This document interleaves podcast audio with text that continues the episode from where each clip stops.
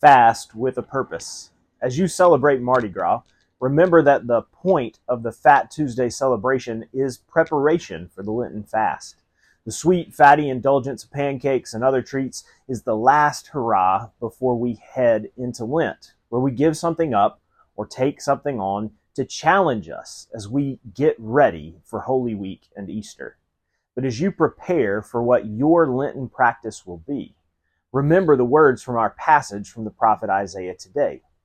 God really isn't interested in our fasting if it does not lead to action for the mission of the kingdom. If our fast is a glorified diet or an attempt to prove our holiness, God will not be pleased. What will please God is if our fast makes us rely on God more fully, increases our awareness of the oppressed, and drives us toward more Christ like living.